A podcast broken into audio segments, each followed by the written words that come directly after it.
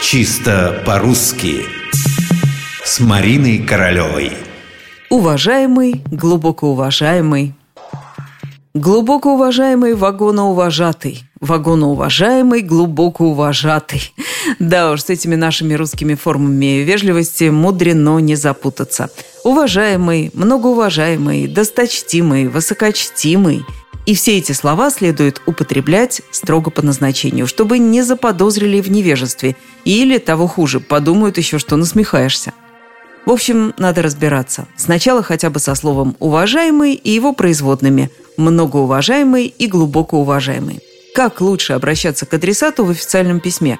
Какое из трех слов следует выбрать, чтобы обращение было, с одной стороны, вежливым, с другой – не выглядело заискивающим? И достаточно ли уважительным выглядит обычное «уважаемый».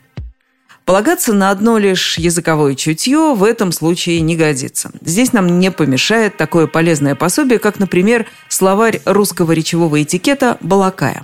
Как и можно было предположить, уважаемый, многоуважаемый, глубоко уважаемый – это как три ступеньки, все выше, выше, выше.